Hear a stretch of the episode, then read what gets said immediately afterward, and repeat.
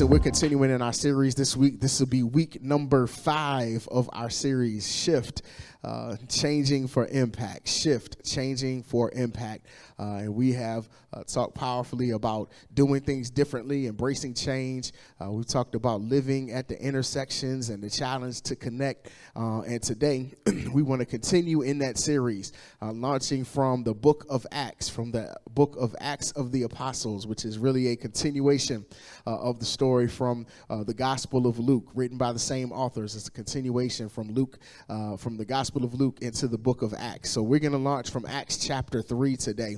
Acts chapter 3, beginning at verse number 1. Acts 3 from the English Standard Version should be appearing on your screen as we read it. Uh, read it now. Uh, Acts chapter 3, beginning at verse 1, there you'll find these words. Now, Peter and John were going up to the temple at the hour of prayer, the ninth hour. And a man lame from birth was being carried whom they laid daily at the gate of the temple that is called beautiful, the beautiful gate, to ask alms of those entering the temple. Seeing Peter and John about to go into the temple, he asked to receive alms. And Peter directed uh, his gaze at him, as did John, and said, Look at us. And he fixed his attention on them, expecting to receive something from them. But Peter said, I have no silver and gold, but what I do have, I give to you. In the name of Jesus Christ of Nazareth, rise up and walk. And he took him by the right hand and raised him up.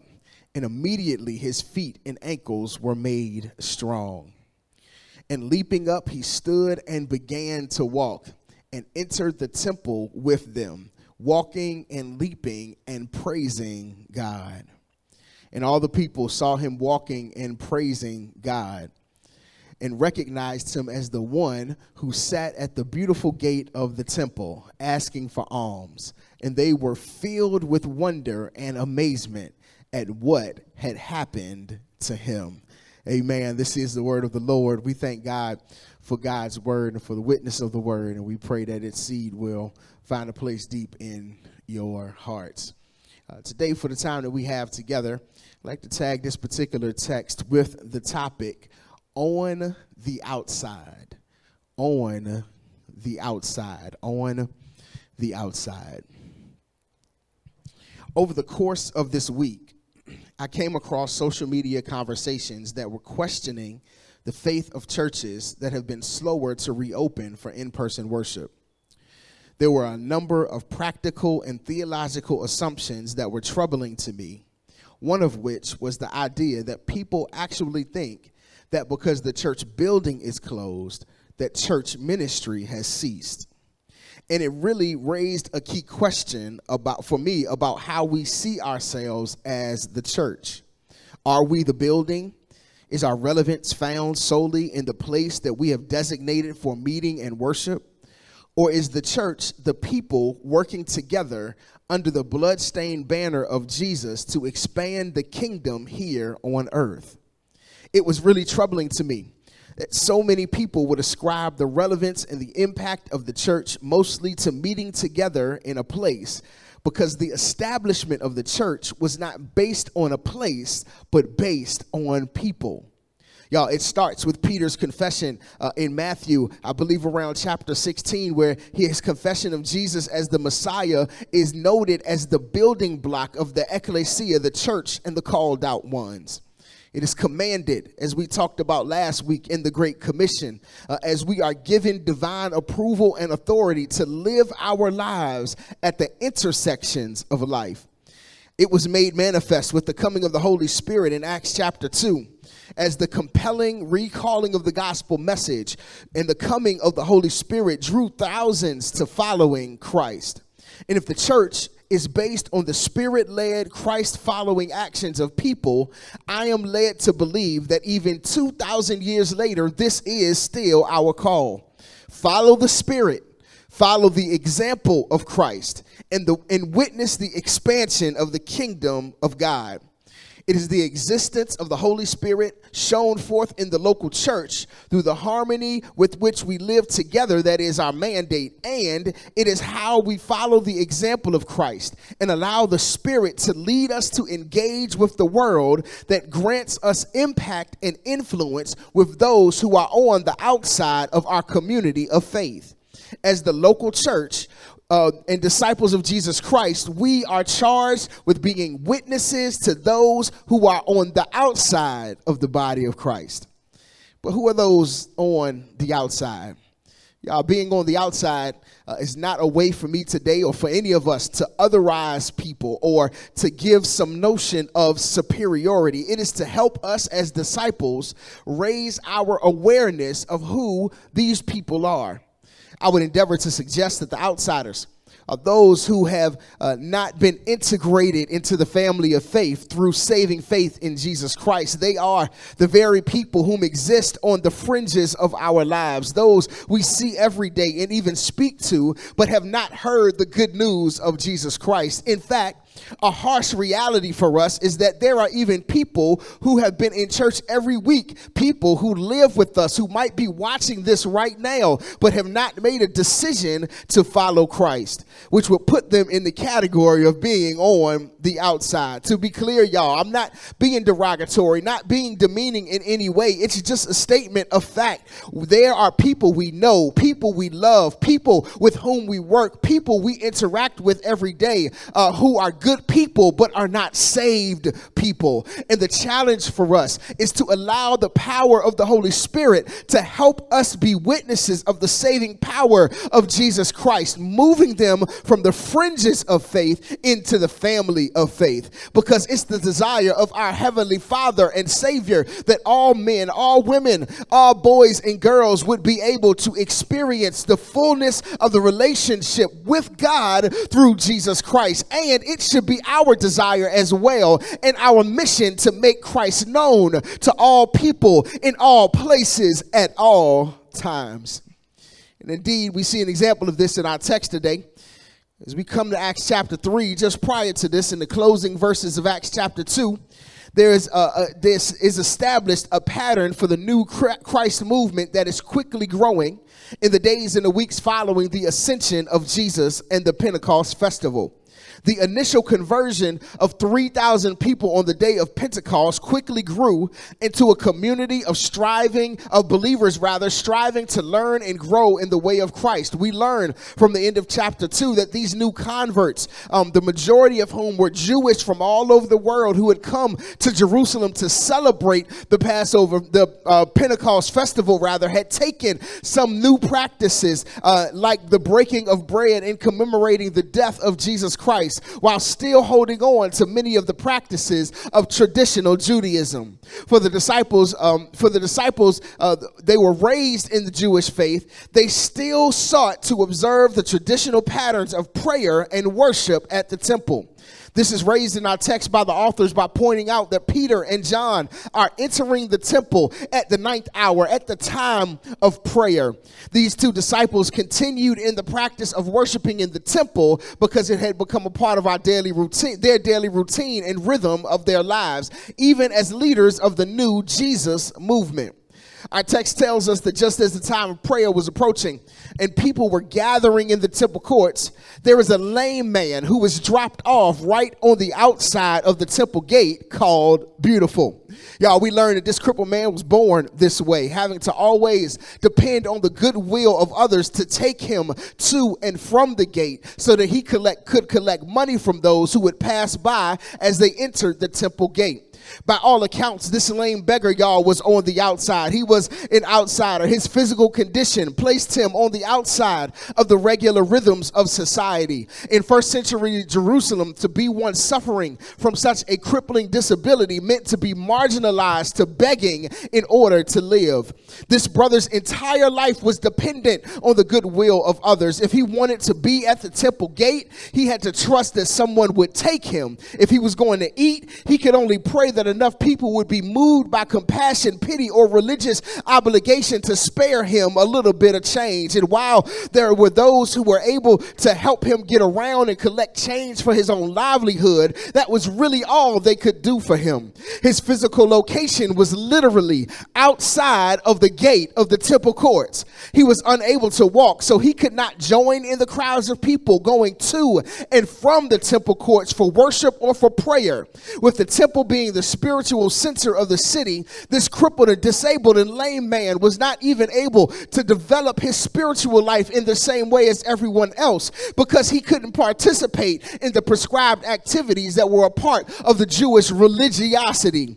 This left him being spiritually disconnected, socially distanced because of his physical disability. He was on the outside of in every sense of the world, physically, culturally, spiritually. He had been marginalized to the forgotten fringes of society. And as he sat at the gate every day, people saw him, but they didn't see him. People heard him, but they didn't hear him. People knew he was there, but they didn't engage with him.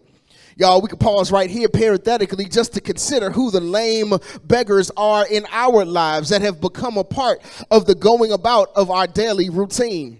We have our own rhythms to life, and we don't always take notice of the people who are around us who are suffering with the um, with hopes that someone will notice them long enough to really help them. The pace of our lives often doesn't lend itself to connecting with people beyond a superficial level. This constant sense of hurry and busy keeps us mainly focused on what's happening in our lives and in the lives of those with whom we are closely connected.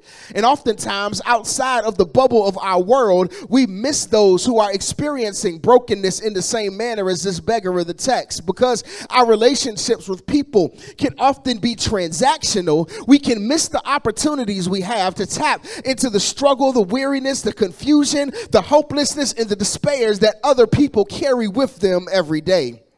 Y'all, the text says specifically that the beggar was at the gate called beautiful. The gate called beautiful. This was a bronze laden gate, uh, which was the eastern entry point to the temple courts for the worshipers who gathered there every day. Uh, yet, in the life of this beggar and for those like him, this gate was really a paradox because while many passed through to enter the temple, this was something the beggar could not do. While the gate to while the gate was beautiful and was called beautiful by everyone, it was beautiful to most because of the access that it granted. It was a barrier for him because he was too broken to enter in.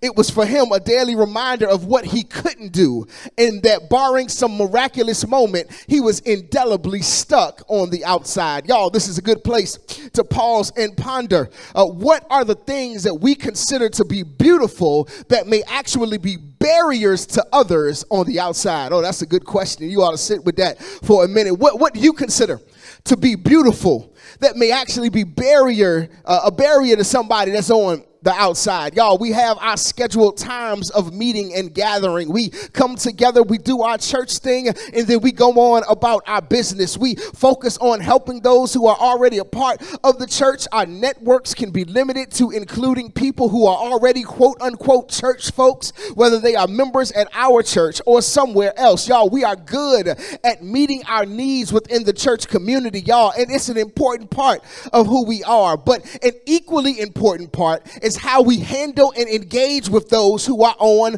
the outside, the least, the lost, the left out, and the looked over, those who are seeking and searching for something significant beyond themselves. And as such is the case in our text, the lame man and those who are with him exist right outside the proverbial gate of the church. They watch us carry our Bibles and wear our Jesus paraphernalia. They hear us talk about how we are blessed and highly favored. They see our posts of on social media of our scripture of the day and talking about how good God is. They witness our routines of religious activity, all the while wondering if the God that we talk about and the Jesus we proclaim is available for them as well. Y'all, they see us doing ministry, but that ministry can rarely reach beyond the bubble of church world. We can become so inwardly focused that even our efforts to reach out are more about building building ourselves up and patting ourselves on the back and actually helping those on the outside. Y'all, we think our worship is beautiful when it's um, when it is actually a barrier. We think our programs are beautiful when they are actually a barrier. We think our traditions are beautiful when it very well might be a barrier because right on the outside of our beautiful gate are real people who have in some way been physically, spiritually, and culturally marginalized, but they can't access the beautiful that we got access to. They are in need of an encounter with the power of Jesus Christ to bring restoration to their lives, but they are stuck on the outside and can't get what they really need. The text tells us that Peter and John are in their daily routine of going up to the temple when they encounter this begging, broken brother outside the beautiful gate. He asks them for money, and they do something that is different than what everyone else has done that has come by him. They stop. Yeah, I, I know it's not real deep. Uh, uh they, they, he call, he, they see him, he calls out to them, and they stop. You, usually, y'all, people wouldn't stop the rhythm of their routine to engage those who were begging outside of the gate. If they were going to give, they would have their money out, they would drop it in the cup as they continued into the temple court. But on this day, when the lame man calls out to them, Peter and John are compelled to stop. And we ought to recognize that in order to reach those that are on the outside, it will require us to stop. We go about doing the same things in the same ways, developing a pattern of habitual behavior that often causes the things that would once stand out to fade into the familiar. Often, the things we should recognize as needs become the things that are nuances when we don't take the time to stop. Y'all, we can hear stories and see situations, yet keep moving past the moment to engage deeper because of the next thing on our schedules. But, y'all, we have to learn how to stop. Peter and John were raised in the Jewish faith and tradition of going to the temple for prayer was one of the uh, one that was a part of their life's experience. They had been through the beautiful gate countless times, but this time they were compelled to stop. And I would suggest to you uh, and to us today that very possibly it was the change in their spiritual disposition that prompted them to see a lame man with a fresh perspective in that their vision had been transformed by the Holy Spirit that they received at the beginning of Acts chapter 2. So that now the beggar no longer was a part of the temple scenery, he was a real live soul that needed to encounter Jesus Christ. Uh, for a little while, y'all, the pandemic was helping us with this whole stopping thing uh, to see and to respond what was happening around us. That's that's the whole reason for all of the protests that was sparked last year after the death uh, at the murder by Derek, uh, of George Floyd by uh, by former officer Derek Chauvin because the world got to see it. They had to stop to watch a man oh, with a knee on his neck for eight minutes and forty six seconds but y'all, as folks return to more normal routines of life and work, yes, even with the Delta variant raging through our country, it is back to the busyness of managing our roles and responsibilities. When what we really need to uh, we really need to do is to reevaluate our routines and our rhythms and not just rush back to them so quickly. We have to learn how to stop because stopping will often give the necessary space for the Spirit to speak to us and to move us in ways that would have major impact in the lives of others. And this is the beauty of the last year and a half that we should recognize. I know we are suffering from COVID fatigue, from mask fatigue, from vaccine fatigue, from social distancing fatigue, from virtual everything fatigue. However, don't miss the fact that we've been given an opportunity to stop to slow down and to take stock of what we are doing, but more importantly, who is around us, and to discover who God uh, and discover who God would have us, uh, how God would have us to move, rather at the intersection of those two things. Maybe this stop was for us to realize that if we want to be a relevant and kingdom minded church, we actually have to get to know the new neighborhood and stop doing ministry like we are living in a neighborhood that doesn't exist any longer. Maybe this stop was to allow us to catch up to ourselves and realize that the potential we have and the work we need to do to turn it from possibility to reality. Maybe the stop was to help us see clearly, hear clearly, and act decisively by the power of the Spirit of God. And it's not about making church great to boost our egos, it's about exposing those who are on the outside to the kingdom of God. It's about raising our children to be kingdom citizens and not church members. It's about developing spirit led, creative, imaginative, uh, active followers of Jesus Christ. It's about sharing the love of Christ with our community and our city through word and action. And if we are even, and if we even in the 21st century church want to be able to reach and connect and with and engage with those on the outside, we have to allow the Spirit of God to transform our vision so that we can see people not as projects or problems, but as people who stand in need of an encounter with a living God. We have to learn how to stop so we can begin to show up as powerful representatives of Christ in the world. Got a text raises this idea of sight. Sight is a major part of this particular story, this narrative. In Acts chapter 3 and verse 3, the text says that the lame man saw Peter and John coming. And just as he saw the other people coming to the temple to worship, then in verse 4, it says that Peter and John looked at the man. In fact, uh, Peter commanded them, commanded him to look at them. Peter and John turned their complete focus towards this man as he called out to them for money. And once uh, they have their gazes locked in on the beggar, Peter says, Look at us. And one would think that the beggar would be looking at them since he called out to them. But in this context, uh, it is the beggar who is calling out to them and looking past them to ensure that the others in this group of people are coming to hear, coming to the temple, uh, and so that they can hear his call. So Peter has to get his full attention by asking him to look at them, using a word that means to take notice or behold. And in verse number five, it says that it says they turned that he turned and fixed his attention to them with the expectation of getting something from them. The beggar's initial unwillingness to engage was based on his expectation. He expects Peter and John to treat him in the same way as everyone else that passes him by. He had resigned himself to the fact that the very best he could do was being able, uh, was being put at the gate every day and collecting change from those who passed by. That's the exact place that many on the outside are in. They have no expectation that anything in their life can be different.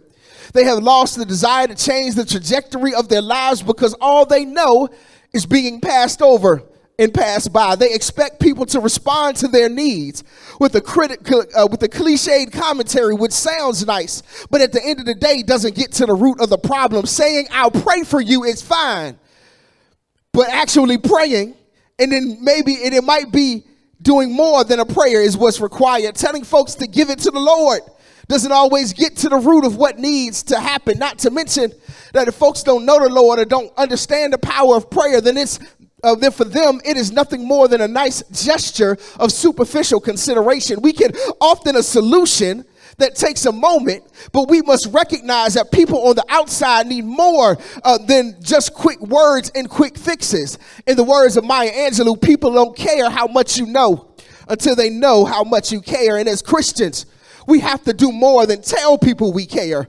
We have to show them we care. This, this is the beauty of what takes place in the rest of the story. In verse 6, Peter tells the beggar, Silver and gold I don't have, but such as I do have, I give to you in the name of Jesus Christ of Nazareth. Get up and walk.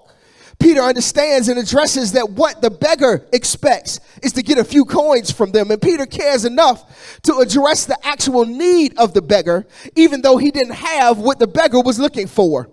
Essentially, Peter tells this man, Look, I care enough about you to acknowledge, uh, uh, to acknowledge your need and give you what I have so often we get caught up as disciples and as a church in the fact that we don't have enough to meet the needs of the people. Yet Peter clearly shows us that meeting the needs of the people doesn't always mean giving them what they are asking for, but offering an opportunity to help them get themselves to a place of wholeness, healing, and ultimately salvation. We can give folks stuff all day, and we should to meet the immediate needs of people. However, our work as a church expands even further into helping folks move to a place, move to a place of where they don't have to live in a permanent place of marginalization, but they can find wholeness in their lives.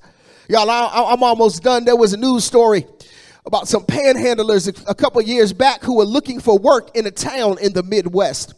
And people were driving right by them every day uh, with their signs. They were there looking for uh, looking for money from people as they drove by. And some folks stopped and gave them a few dollars and a few coin. But one man, he approached it a little bit differently. Uh, he, he, he stopped and he offered them a job. Yeah, he, he stopped. He said, Look, y'all can come work for me. And unfortunately, these panhandlers, they were more interested in just getting the money that they needed, uh, getting the money that they were looking to get, as opposed to taking a job and doing the work to earn the money. So this man went home and came back with a sign of his own that said, Don't give them money. I offered them a job, and they said no. And y'all, oftentimes as Christians, we need to be more like this man and give people the opportunity they need to deal with the issues they face. Peter didn't give money to the beggar that was lame. He gave him his spiritual authority to help him walk so now he can take care of himself.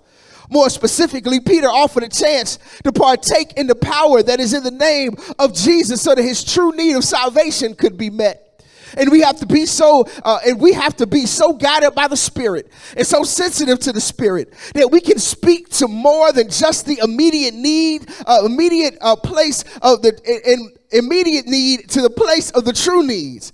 We can give financial assistance and help them get a job. We can pray that they are delivered from their addiction and help them get into a program. We can give them a scriptural advice on how to manage a difficult season of life and send them to a therapist. We can anoint them with oil for healing and get them to a doctor or a nutritionist. We have to look beyond the moment and look beyond the immediate and see the real need. Y'all, this is what's happening in verse number seven. Peter takes the man by the right hand, helps him to his feet, and instantly his ankles and feet become strong. Peter's action reminds us that we have to be active participants in the restoration process for those on the outside. Too often we see the needs, we offer Christ, and then we leave folks to figure it out for themselves. But Peter lets us know that we have to be willing to put our hands into the situation, maybe get our hands a little dirty, and actively play a part in helping others come to restoration because when we do, they will gain the strength to keep on going. They can stand in the face of impossible circumstances and will respond just like this beggar did. Y'all know what the text says in verse number eight. Uh, verse eight says that he jumped to his feet and began to walk. And then he went with them into the temple courts, walking and jumping and praising God. Y'all, the one that couldn't walk was not only walking, but now jumping and praising God. The one who had been relegated to life on the outside of the temple because of his his disability, uh, was now praising God uh, on the inside of the temple. Uh, the one uh, who was dependent on others for his well being uh, was now able uh, to take care of himself. The one who couldn't access worship in the temple courts now praised God with his whole life. And this is why it matters what we do at the intersections of life because it can transform the realities of those who are on the outside. That was this man's testimony uh, that because Peter stopped, uh, because Peter saw him uh, and offered him what he needed, uh, that through the power of the Spirit of God, uh, uh, he was able to have life anew, to experience a new reality by the power of God. And y'all, I would just imagine that as Peter was walking that day, headed into the temple for prayer, that when he saw that beggar and he looked into his eyes, that he remembered a time when he was on the outside and Christ told him, Listen, just go out a little further and cast your net one more time. And he cast his net and took in so many fish that the boats couldn't handle it, and then left his nets and left his boats to follow Jesus when he said, Come be, uh, let me teach you how to be fishers of men. I believed it that day that he looked into that lame brother's eyes and he recalled a time when he was on the outside, uh, walking on water on the boat, uh, that he was on the outside. and Jesus said, Come out to me on, on the water. He walked on the water and went to Jesus. I, I just remember, I just think Peter remembered the time when he was on the outside after having denied Jesus right before he was crucified. That Peter remembered what it was like to feel disconnected, what it was like to feel uh, a distance from his Savior. But he also remembered that Jesus didn't leave him, but that Jesus led him to restoration after the resurrection. All I'm trying to say today is that we need to remember that we haven't always been on the inside, but at one time we were on the outside. At one time we were in need of restoration. At one time we were in need of healing. At one time we were in need of deliverance. At one time we were in need of a savior. And because Jesus showed up on a hill called Calvary and shed his blood for you and for me, the testimony of our lives is that we were sinking deep in sin, far from the peaceful shore, very deeply stained within, sinking to rise no more. But the master of the sea heard our despairing cry, and from the waters he lifted me, and from the waters he lifted you, and now safe am I. Love lifted me when nothing else could help. Love lifted me when my mama couldn't help. Love lifted me when my family couldn't help. Love lifted me when my friends couldn't help. Love lifted me when the church couldn't help. Love lifted me when I tried everything I could and it didn't make a difference. It was love that lifted me. And our goal ought to be that our lives would be the conduit of that same love, the conduit of that same spirit, the conduit of that same power, so that what happened for us can happen for those who are on the outside. That ought to be the goal. Peter and John spent all this time with Jesus, see the Holy Spirit, see the commission. They allowed their lives in this moment to be a conduit to a brother who was on the outside. That ought to be what we are doing. This is like kind of part two of last week, right? As we live at the intersection, here's what we ought to do. Sometimes we got to stop, gotta slow down. We have to use our sight, our spiritual sight, allow the Spirit of God to work through us, share the love and the power that God has given unto us and bequeathed unto us, so that those who are on the outside can be a part of the family of God. And that's how this thing keeps going. That's how we keep growing. That's how the kingdom gets expanded. It's when we are willing to allow our lives to be impactful in this way for those on the outside. Come on, let us pray. God, we thank you for the witness, what we learned from this particular narrative today. From Peter and from John and from the life of this lame guy that was begging, who had spent his life coming to the gate.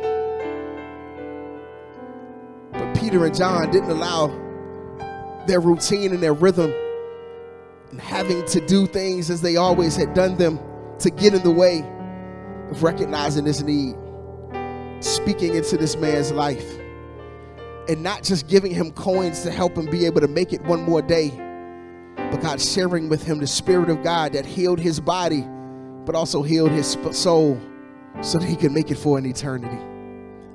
God, we're grateful. God, and our prayer today is that you would work through our lives in that way. You allow the love and the power Spirit to work through us so that those that we can encounter can move from brokenness to wholeness. They can move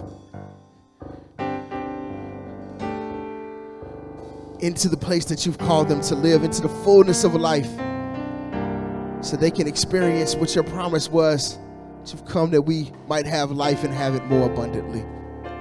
God, and there may be someone watching today, some man, woman, boy, or girl, who desires to move into this abundant light. God, help life, help them to say yes to you today. We know what Paul writes in Romans that if you confess with your mouth, believe in your heart, Jesus is Lord, you shall be saved. And today, we're praying that there is one who will make that make that their belief and their confession today.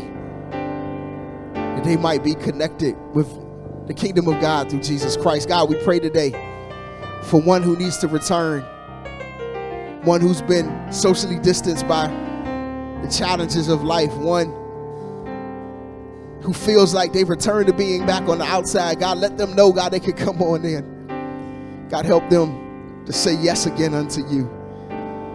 Pray for those who desire to partner with our church as we continue to expand and become a kingdom church that is focused on being a blessing and expanding your kingdom here in the earth. God, that they would partner their life and their gifts with us in this time and in this season as we partner together and walk this faith journey out. God, we thank you for this time of gathering and worship today. And we love you. It's in Jesus' name we pray. Amen. Amen. And amen.